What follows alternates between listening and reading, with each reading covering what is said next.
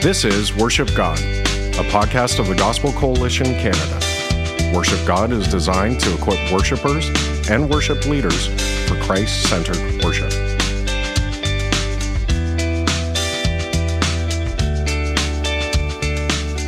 Well, welcome back to Worship God, a TGC Canada podcast about all things worship. My name is Rob Brockman. I'm an associate pastor at Cornerstone Baptist Church in Orillia, Ontario. And today I'm joined by my good friend and lead pastor of South Shore Bible Church in Barrie, Ontario, Jody Cross. Jody, it's good to see you on this beautiful day. Hey, brothers, good to see you too. And uh, love hanging out with you and love hanging out with the people that join us as we have these episodes and attempt to encourage you and hope that we can give you some things that will help you as a worshiper and as a leader in your church. Oh, yeah. Jody and I often just talk about just the blessings of this platform and the opportunity to be able to do podcasts. And uh, we know there's a lot of you listening out there. And so we're thankful Yeah, for thank that. Thank you for that. Yeah, absolutely. Well, we d- we did a series of episodes recently. It was Jody's idea on what we can learn from the life of John the Baptist about worship, and we really liked doing that. We thought, man, this is just there's such so much uh, gold to mine out of these characters that we thought, well, why don't we continue that concept and ask the question, what can we learn from the life of Jesus about worship? Now, obviously this is a massive topic and Jesus talked a lot about worship and modeled a lot about worship and we can't unpack everything Jesus says. Also because Jesus is the word of God and in essence the entire scriptures are the word of Christ to us. Um, so we just want to focus on the life of Jesus his earthly life and look at his example. You know how did Jesus worship? What are the things that he did that we can draw lessons from? And how did he model what a life of worship should look like? So jody i want to throw it off to you first. What can we learn from the example of jesus about worship? A word that I would use is that um, a life of worship is resolute, and there's this fierce determination that, well, you can see it in the life of Jesus. Um, that says yes to God and it says no to the devil. So it's making this firm choice. And what you see in the scriptures is that immediately following Jesus' baptism, he was led into the Spirit, or led by the Spirit, excuse me, into the wilderness to face the temptation of the devil. And scripture says after 40 days of fasting, Jesus was hungry. That's perhaps one of scripture's most massive understatements. I get hungry after about three hours. yeah And uh, the devil assaulted Jesus with three temptations, and the the epicenter of what he was after was was the worship of Jesus. In Matthew chapter four, nine, and ten, uh, the devil said to Jesus, "All these I will give you," referring to all the kingdoms of the world and all the glory in them, if you will fall down and worship me. And then Jesus said to him, Begone, Satan, for it is written, You shall worship the Lord your God, and him only shall you serve. So hmm. there's in, in the life of Jesus a resoluteness, a fierceness, a firmness that the worship of God belongs to God alone and to no one else. Of course, Satan is a liar and a deceiver and a glory stealer and God's arch enemy and ours. And that is still the same temptation that he he comes at us mm-hmm. with to steal the worship that belongs to God alone. Mm-hmm. And so Jesus here resists this temptation, resolute to live in obedience to God, in obedience to the Word of God for the glory of God.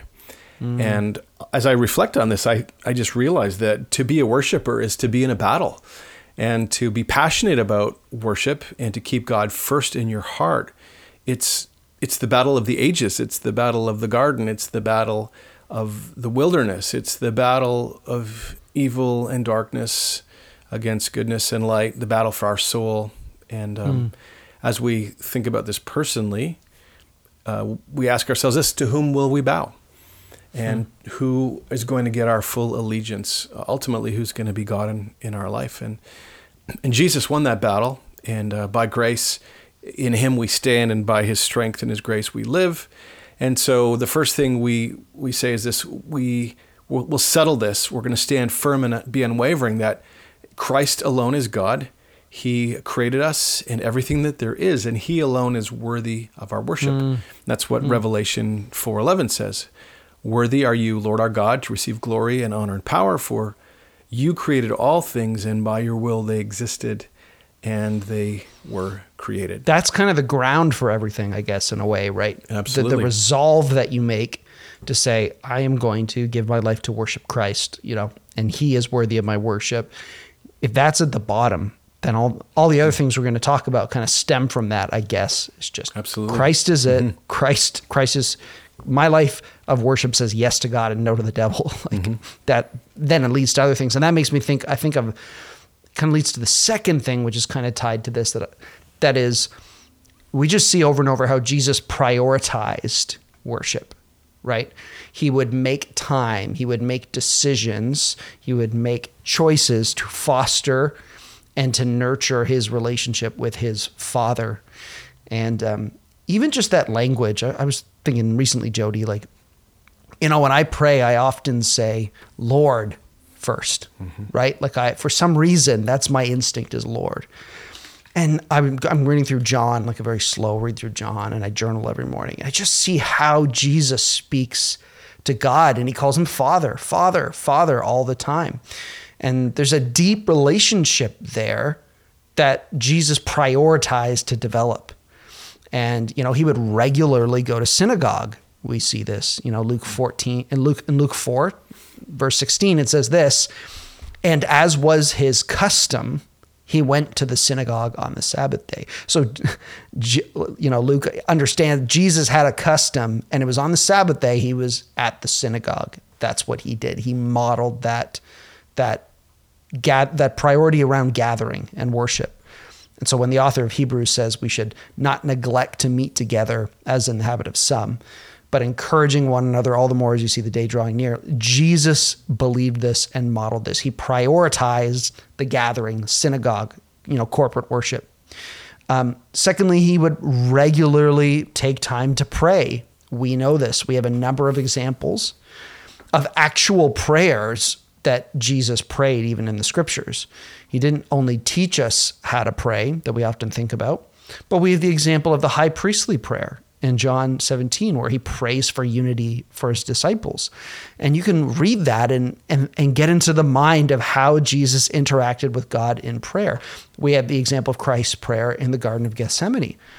Uh, we have an example that I just read a few weeks ago of Jesus praying before the tomb of Lazarus in John 11. There's all these little prayers that you see throughout John of Jesus praying, Jesus praying, Jesus praying. And so we see that Jesus was deeply prayerful and he prioritized that. He sung like we we talk, we have this example in Matthew 26 that tells us that they had sung, when they sung a hymn they went down to the mount of olives which means that we know that singing was part of the jewish synagogue worship. So jesus sang. Um, so we, just by reading through the gospels we can see that jesus prioritized attending the assembly. He prioritized prayer. He prioritized singing and it's no coincidence that in when the book of acts starts at the end of chapter 2 it talks about how they come together for fellowship and singing and prayer and teaching. They modeled themselves after the priorities of Jesus. And so I think a lot of us have to ask the question to get practical do we prioritize the same things that Jesus did? Do, do we prioritize prayer, corporate worship? Do we prioritize being in the Word and communing with our Father? This is not one of those things where we go, oh Lord, like make me into this person. This is like a, I need to make different decisions. Mm-hmm. I need to prioritize. I need to get the big rocks in first. And so I think that's one thing that we see from the life, life of Jesus a priority, a priority to worship God. And we need to have that too. And the funny thing about priorities is if you say on Tuesday, I made a good choice for priority, by by Wednesday or Thursday, that thing is is challenged. You know, Yeah. I went to the gym Monday expecting to go all week and uh, I haven't gone for three weeks. Yeah. In, and that, that priority, even the priority needs to be prioritized. Yes. Um, was just reminded of this scripture in 2 Corinthians 11 3. I'm afraid, Paul writes, that as the serpent uh, deceived Eve by his cunning, your thoughts will be led astray from a pure and sincere, or sincere and pure devotion to Christ. Yeah. And it's just like saying, you know, the, the devil wants to challenge that that resolve that we talked about, that that priority that that you made on Monday or that you made for your life. And we just have to be aware of that and to fight against that and stand against that, and uh, that's a daily thing. Not even not only the devil, but like just our flesh. Uh-huh. Yeah. So we have the devil who, yeah, absolutely wants to deceive us and get us off path.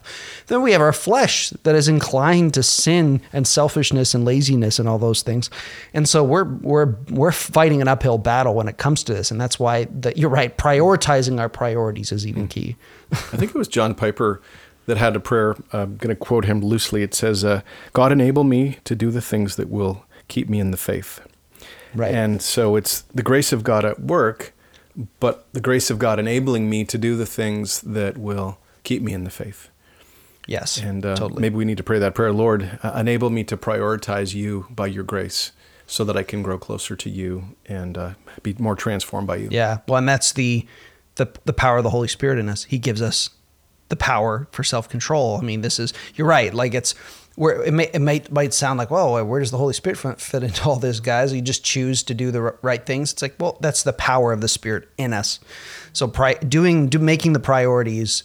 The resolve to make those priorities is one thing, but then re- relying on the power of the Spirit to actually accomplish those things and to believe that we have been given what we need to make these priorities happen is is another thing. We have the Holy Spirit for that reason. Jody, what would uh, another kind of thing we can learn from the example of Jesus be? I think of the word surrender.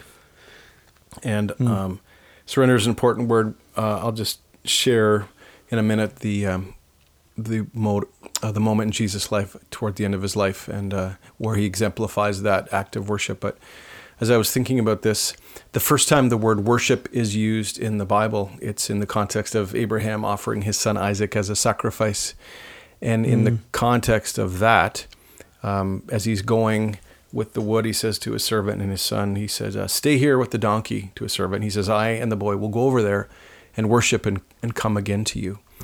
And so here was Abraham going to worship God, going to bow to the will of God, although it would cost him dearly, and, and he had probably lived lived uh, through this and thought through it what it was going to cost the one he loved dearly. And this test for him was what did he love the most? Did he love God? Did he love obedience to God, or did he love his son most?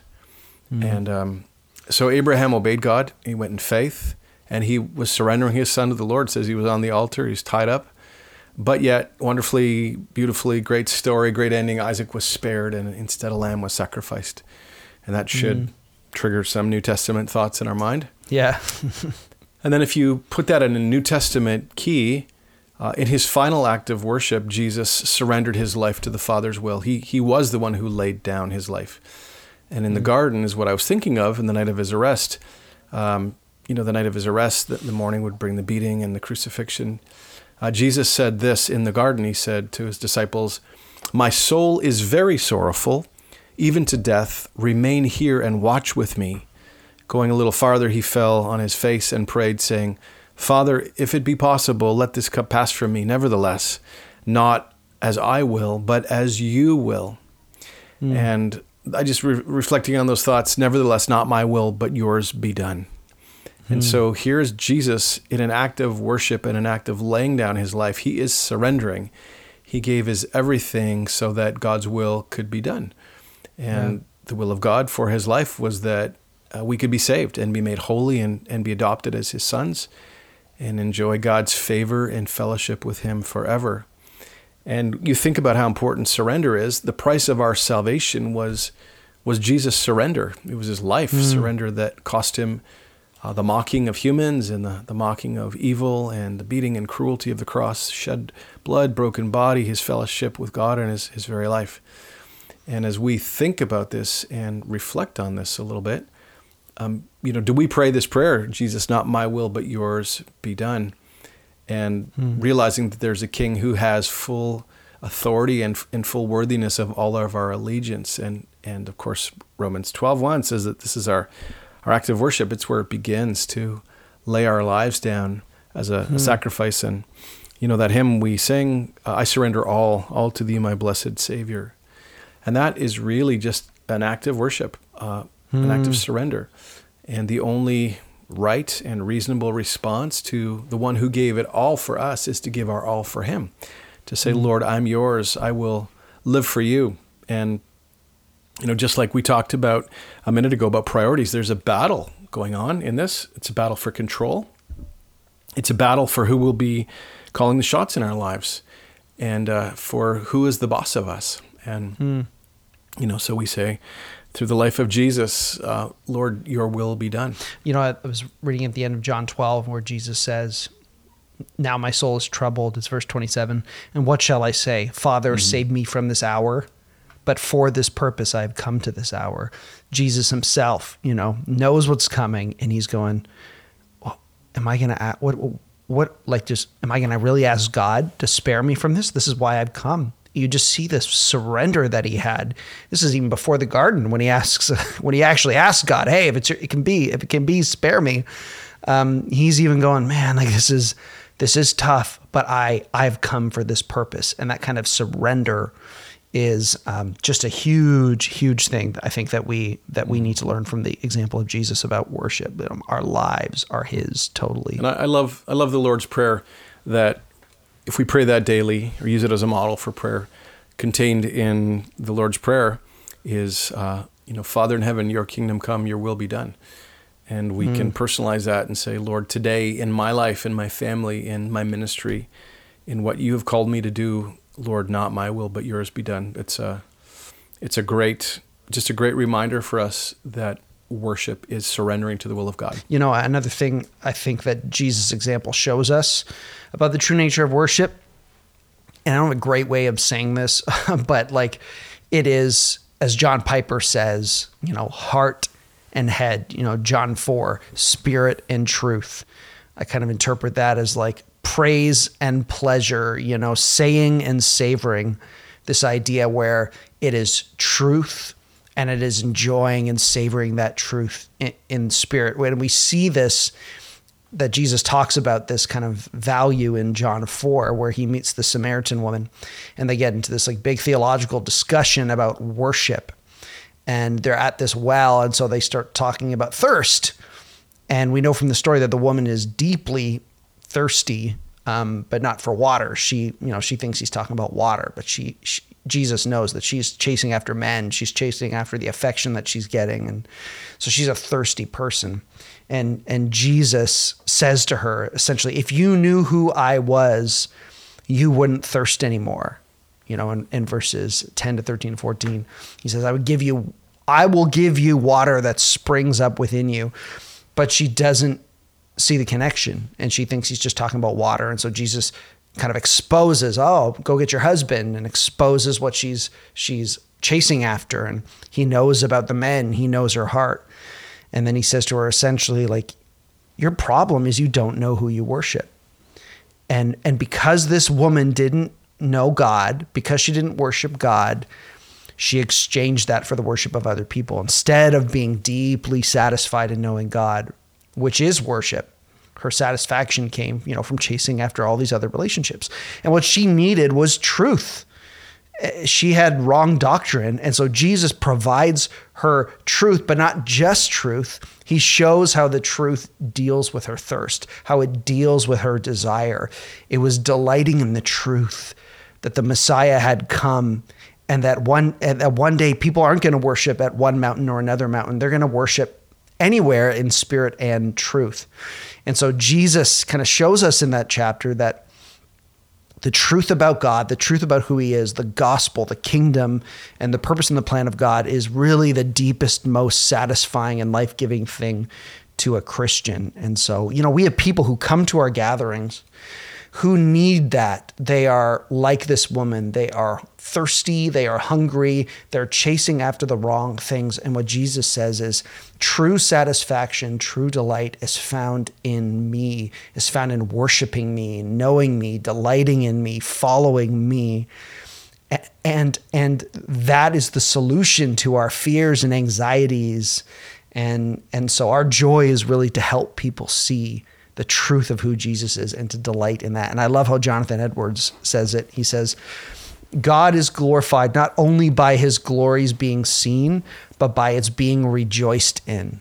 When those that see it delight in it, God is more glorified than if they only see it. His glory is then received by the whole soul, both by the understanding and the heart. And so, one of the key things Jesus shows us about worship is it's not just theology, it's not just rote theology, it's not just dead doctrine.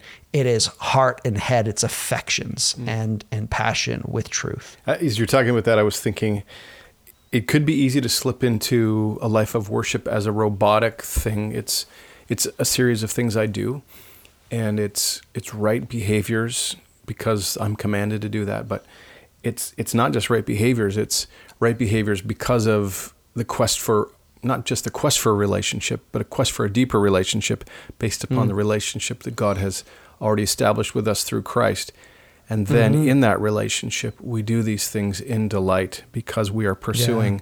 not something, but someone. And, um, you know, I, I think I just reflect on my own life that, that the joy factor of the whole savoring and enjoying the presence mm-hmm. of God and the person of Christ and delighting in his infinite excellencies sometimes is, escapes me. And uh, I think we need just to be reminded that I do as the Father and the Son delighted in each other. And as yeah. you know, as the, the Holy Spirit delights in the perfections of Christ, we delight in the glories of God and have joy in our worship. Yeah, well, I think just reading again through John and just seeing how much Jesus delighted in his relationship with God and how much joy he took in knowing his Father and doing his Father's will. He talks about it, it's his bread to do the Father's will, you know. That kind of delight and joy, Jesus enjoyed that. I think needs to stand in contrast with sometimes what we can present as a God that just demands truth and doctrine and legalism. You know, we would never say that, but sometimes our worship kind of presents God that way. And mm. so I think that just looking at the example of Jesus, he loved the Father. He enjoyed his relationship with the Father. And man, I, I want to see our worship gatherings reflect that more and more. Jody, you, you got the final word on the last kind of uh, lesson that we'll dive into today. Mm-hmm. So much, uh, so much we could say, and so many things from the life of Jesus. You and I talked about a couple that we're not going to talk about, but maybe for me, the final one is that um, uh, life of worship is a life of loving God and loving others. Hmm. You know, hmm. it's the mic drop moment, greatest commandment. What is it? And Jesus taught so many things, but his final word, I think, Matthew 22, you shall love the Lord your God with all your heart and with all hmm. your soul and with all your mind. This is the great and first commandment. And so this is um, telling me that a life of worship um, is loving God with all that we are. In awe mm of God, we respond with all of our affection, all of our minds, attention, all, all of the our will, our actions. Uh, I think it was Matt Redman that said, "Loving or worship is loving God in the details of life," and hmm. it's it's taking the stuff of life and figuring out how that with all our heart, soul, mind, and strength we love God.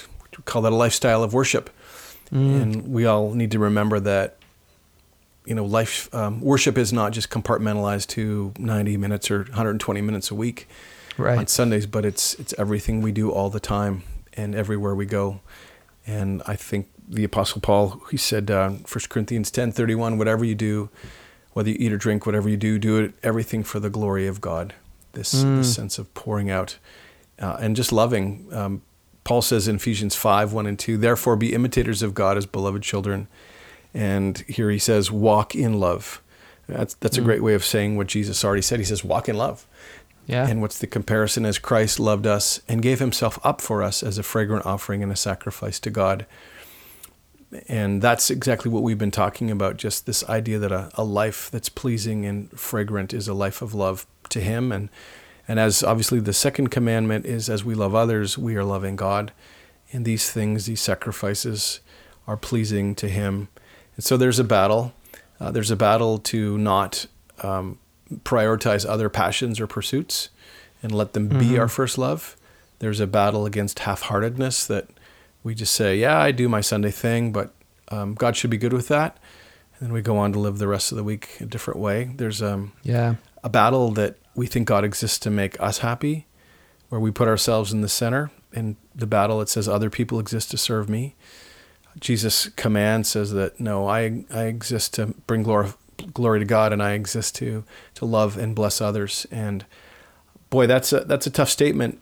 Both those Yeah. things to love God with all we are, and to love people who can sometimes be unlovable. But then I think uh, Romans chapter 5 5 says, God's love, how do we do this? God's love has been poured into our hearts through the Holy Spirit who has been given to us. And if we're to remotely be able to love God with all that we are, we need the Holy Spirit. We need His power. We need the love of God that He has poured in, that He does pour in, so that we can love God and we can love brothers and sisters. And just as we love our own family, and that we love God with brothers and sisters corporately as we gather on Sundays, and that we live our worship by loving the people that are around us, the lost, praying for our neighbors, uh, witnessing to people that don't know Jesus that they might come to know Him and His great love. So uh, I would summarize this by saying a life of worship is a life of loving God and loving others with the, the love the Holy Spirit has placed in us. Yeah, you know, Ephesians 1 says that in love, he predestined us for adoption, right? When you consider that, wow, like God has poured out his love in us by adopting us. It's like, how can we not respond with love towards him? How can our worship, our lives of worship, not be lives of love towards him? And so, yeah, these are kind of the four these establish kind of the foundation of everything we do, which compromises a life of worship, which you know is not just Sunday morning, but it's lived out in our day-to-day lives and and in our corporate worship. And so we just pray that these these little kind of observations about Jesus' life would have been beneficial for you, and uh, we just encourage you to meditate on those and then seek to. Um, yeah, model your worship after how Jesus lived and taught us to. And so, thank you so much for joining us on this episode. We pray it's been a blessing, and we'll see you on the next episode of Worship God. Bye for now. Worship God is a production of the Gospel Coalition Canada. For more Christ exalting resources, go to ca.thegospelcoalition.org.